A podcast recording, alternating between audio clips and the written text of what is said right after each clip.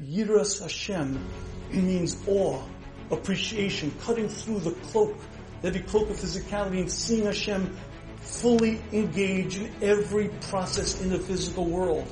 In the mountains, in the rains, in the rivers, in the beehive, in the apples, in everything that exists, seeing the Hashem. And focusing on the spiritual part. focusing on the spiritual part that's far larger, far more powerful, far more potent than is the physical. And all of these things allow me to experience Hashem. When I do that, as the Rambam explains in Hilchos Yesodei Torah, immediately I'm filled with a sense of awe, recognizing the greatness of my Creator, and then immediately it brings me to a love of Hashem. Why? Because Hashem is great. My neshama recognize it.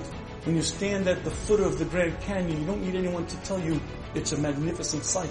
When you stare at a mountain range, you don't have to be educated in the beauty. You sense it, you feel it. That's why you were created. If you experience Hashem, you sense the awe, the greatness, and you also have an incredible love for Hashem, drawn because Hashem is great. Hashem is the greatness of everything, and you're drawn like a iron after an electromagnet.